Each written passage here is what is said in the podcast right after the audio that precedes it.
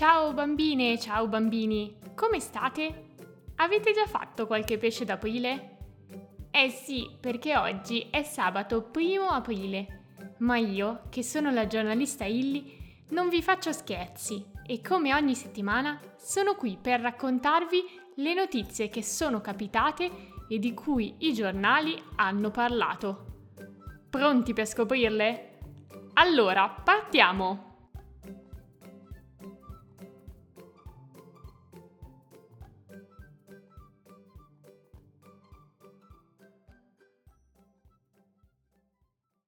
La bistecca della discordia. L'Italia discute di bistecche. Ma come direte voi? Il nostro paese non ha problemi più importanti a cui pensare rispetto a una cotoletta? Forse sì, ma se ascoltate le notizie della Illy da un po', sapete che certe settimane gli adulti si concentrano su notizie un po' bizzarre. Questa volta, appunto, è toccato alla bistecca, perché durante la settimana il nostro governo ha vietato la produzione e la vendita della cosiddetta carne sintetica. Dovete sapere che da anni nel mondo esistono centri di ricerca che cercano di realizzare in laboratorio polpette e costate. Gli scienziati prelevano alcune cellule da un animale in carne ed ossa, le mettono in un apposito contenitore, chiamato bioreattore, e lì le fanno crescere, proprio come farebbero le cellule se restassero nel muscolo di una mucca o di un pollo. In questo modo, a poco a poco, si formano bistecche di carne sintetica che, assicurano gli scienziati, possono essere mangiate come carne normale. Ok, ma perché fare tutto ciò? La carne contiene proteine, una sostanza di cui le persone hanno bisogno per vivere. Ma la carne ha un problema, cioè costa cara all'ambiente. Gli allevamenti dove si producono bistecche occupano suolo, consumano enormi quantità di acqua e gli animali, ammassati uno vicino all'altro, rilasciano nell'atmosfera gas inquinanti. Per tutti questi motivi bisognerebbe diminuire il numero di allevamenti, mangiando meno carne e trovando alternative per ottenere proteine. Si potrebbero mangiare più legumi, gli insetti, oppure appunto la carne sintetica. Oggi la carne sintetica è ancora in una fase di studio. Solo in Israele sono state create le prime polpettine di pollo e quindi bisognerà lavorare ancora un po' per ottenere una vera e propria bistecca ma in Italia si discute di già. Il governo ha voluto vietare questa soluzione perché non è tipica della nostra alimentazione e potrebbe essere pericolosa per la salute. Alcuni sostengono invece che non ci sono rischi e che si tratta di una buona idea per limitare il consumo di carne. Altri invece pensano semplicemente che sia inutile farne una questione di Stato. Quando la carne sintetica arriverà nei supermercati, ciascun italiano, leggendo l'etichetta, deciderà se mangiarla oppure no.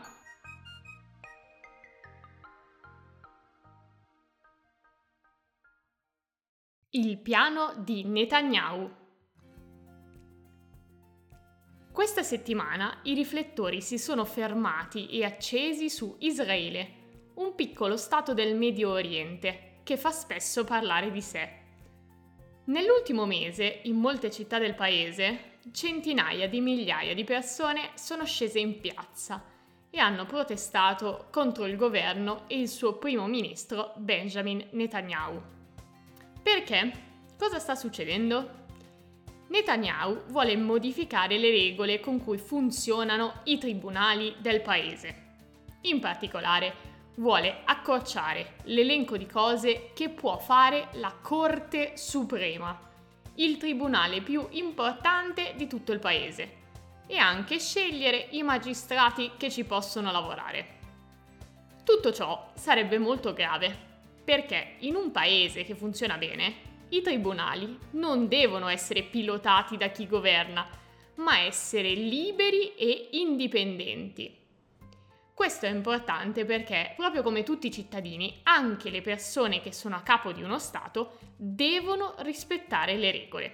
E c'è bisogno di un tribunale che li controlli in modo imparziale, cioè come fa un arbitro quando si disputa una partita sportiva. Le proteste sono state talmente compatte, hanno fermato persino i voli in tutti gli aeroporti, che Netanyahu, per ora, ha deciso di mettere da parte il piano di modifica dei tribunali e di discuterne ancora un po' con chi non la pensa come lui. Secondo molti giornalisti però il primo ministro vuole soltanto far calmare le proteste, per poi, più avanti, riprendere in mano la sua idea e trasformarla in legge.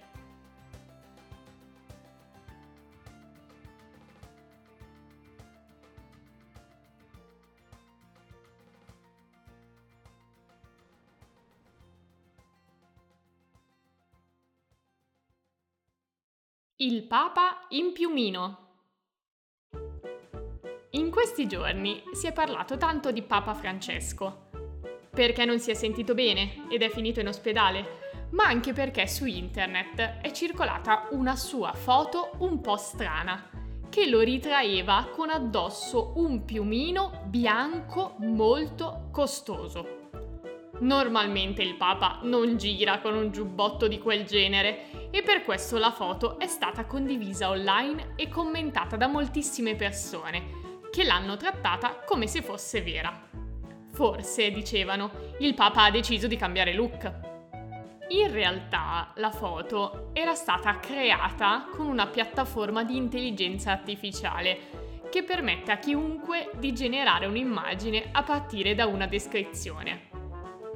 In un primo momento queste foto sembrano vere, ma come sempre bisogna fare quando si parla di fake news, aprendo bene gli occhi si può notare qualche errore e accorgersi dell'inganno.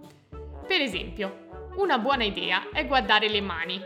Riprodurle, anche per i sistemi intelligenti, è difficile. Guardate le dita della mano destra del Papa, hanno una forma molto strana.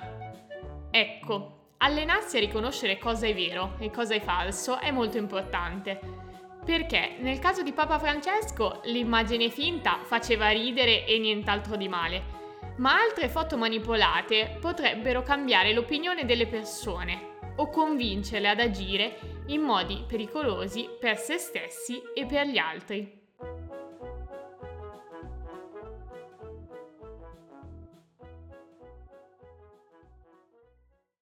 Il viaggio di Liam. Prendete il mappamondo e cercate dov'è l'Alaska. Trovata? E l'Argentina? Vedete dov'è? Bene, tra questi due paesi, uno posto a nord e l'altro all'estremo sud del continente americano, ha pedalato Liam Garner, un ragazzo di 19 anni che ha deciso di fare questo lunghissimo viaggio in bicicletta sì, la gita è stata un po' faticosa perché è durata 17 mesi, quasi un anno e mezzo, durante i quali Liam ha percorso la bellezza di 32.000 km. Ma il ragazzo sapeva cosa andava incontro. Nel 2021, alla fine della scuola, ha preparato il viaggio. Si è procurato tenda, sacco a pelo, un kit di pronto soccorso e alcuni pezzi di ricambio per la bici, oltre naturalmente a cibo e acqua. Poi è partito. Durante il viaggio ha avuto momenti difficili, il caldo in Messico, la pioggia, l'influenza, alcuni furti e persino un incidente in Colombia. Ma Liam non si è mai arreso e dopo 527 giorni e 14 paesi attraversati è finalmente arrivato in Argentina. Liam adesso vorrebbe scrivere un libro sul suo viaggio, anche se secondo lui tutti sono capaci di cose incredibili, bisogna solo provare.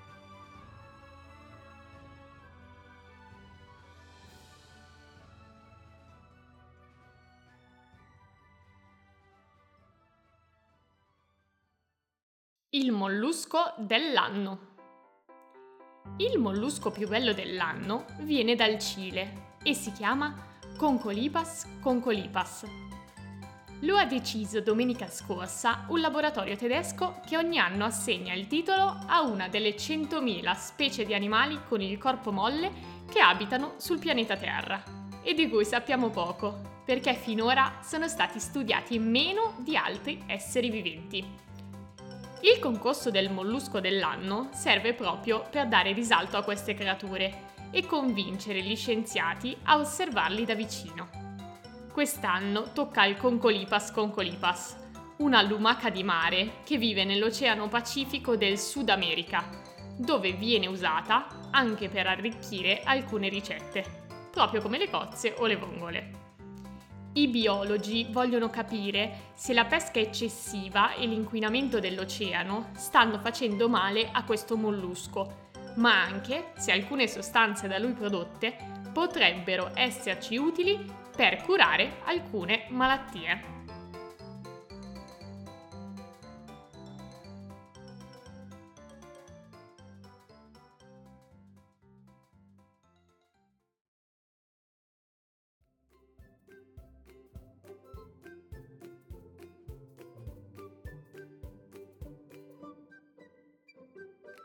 E con questa notizia salutiamo anche questa puntata delle notizie della Illy.